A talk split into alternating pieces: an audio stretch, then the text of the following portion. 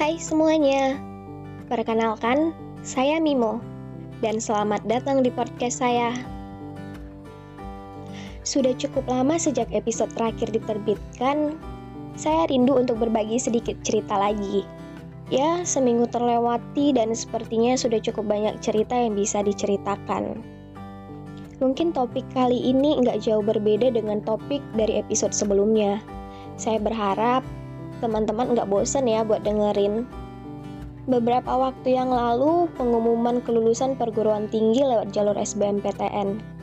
Saya menyaksikan begitu banyak momen yang luar biasa. Ada yang tidak berharap apa-apa, tapi diberikan hadiah yang luar biasa dari portal pengumuman. Ada yang sudah berdoa, berpuasa, untuk mendapatkan hasil yang mengembirakan, tapi belum bisa dia dapatkan. Ada yang menghubungi saya sambil tertawa hari itu ada yang menghubungi saya sambil menangis, dan ada juga yang menghubungi saya karena dia bimbang, enggak tahu harus bahagia atau harus sedih. Kenapa? Karena dia diberikan hadiah istimewa, tapi dia benci hadiah itu. Berbicara soal hadiah, siapa sih yang nggak pengen dapat hadiah yang luar biasa? Apalagi kalau hadiah itu didapatkan di hari yang sudah kita tunggu-tunggu. Orang terakhir yang menghubungi saya di tanggal 14 kemarin, tepatnya di hari di mana pengumuman SBMPTN adalah salah satu teman saya yang bisa saya katakan sangat kasihan. Teman saya ini sudah mengikuti ujian tahap demi tahap sampai pada saat pengumuman dia menerima hasil yang dia sendiri nggak tahu harus buat dia bahagia atau sedih. Karena hasil yang dia dapatkan bukan hasil yang dia inginkan. Waktu saya tanya, dia cuma bilang begini. Saya nggak mau dapatkan ini. Mungkin satu orang di luar sana sedang menangis menginginkan apa yang saya dapatkan. Tapi saya sendiri nggak mau sama apa yang saya dapatkan.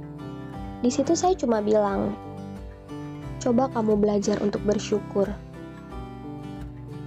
nggak semua orang bisa dapat hadiah yang luar biasa saat membuka portal dan nggak semua orang bisa mendapatkan itu semudah dia mendapatkan apa yang dia mau saat ini. Saya bilang, mungkin apa yang kamu mau itu terlihat lebih mustahil untuk dicapai.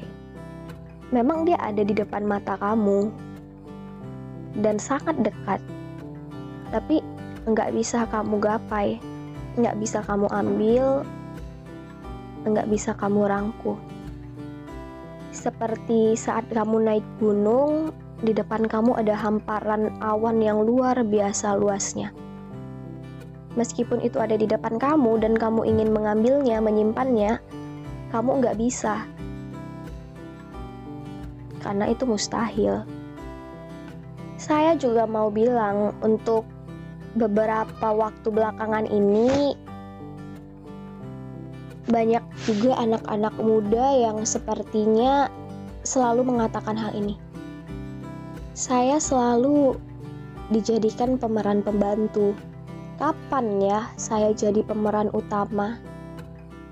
Saya cuma mau bilang sama teman-teman yang saat ini sedang ada di fase ini, atau saat ini juga sedang sering mendengarkan hal-hal seperti yang saya bilang, sebuah cerita enggak akan pernah luar biasa bagus kalau tanpa pemeran pembantu. Jadi kamu enggak perlu merasa insecure ketika kamu terus-menerus jadi sebagai pemeran pembantu. Ingat, di saat kamu merasa insecure dengan diri kamu karena omongan orang lain, kamu harus ingat bahwa omongan orang lain itu tidak menentukan masa depan kamu. Tapi, omongan orang lain itu menentukan jalan mana yang akan kamu ambil untuk melangkah ke depan.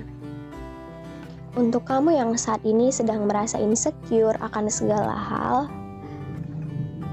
coba cintai diri kamu terlebih dahulu. Seperti teman saya yang tadi saya bilang, Kenapa dia bisa merasa begitu bimbang?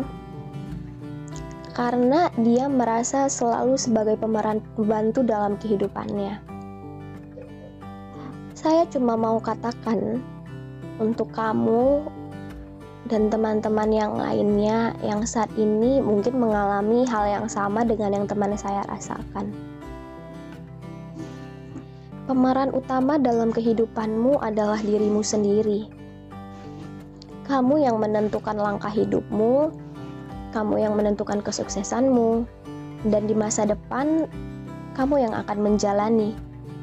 Bukan orang yang mencibirmu di belakang, bukan orang yang selalu dibanding-bandingkan denganmu, dan bukan orang tuamu. Menjadi anak yang berbakti itu perlu. Menjadi orang yang sopan untuk mendengarkan nasihat orang lain itu juga perlu. Tapi hal utama yang sangat diperlukan adalah mencintai dirimu sendiri. Mencintai dirimu sendiri lebih dari orang lain mencintai kamu Bagaimana kamu bisa mencintai orang lain? Bagaimana kamu bisa mencintai apa yang kamu lakukan jika hal sesederhana untuk mencintai dirimu sendiri saja kamu belum bisa? Hei, saya cuma mau bilang, apa yang kamu benci itu mungkin saat ini sedang dicintai oleh orang lain. Apa yang tidak kamu inginkan mungkin saat ini sedang dinantikan oleh orang lain.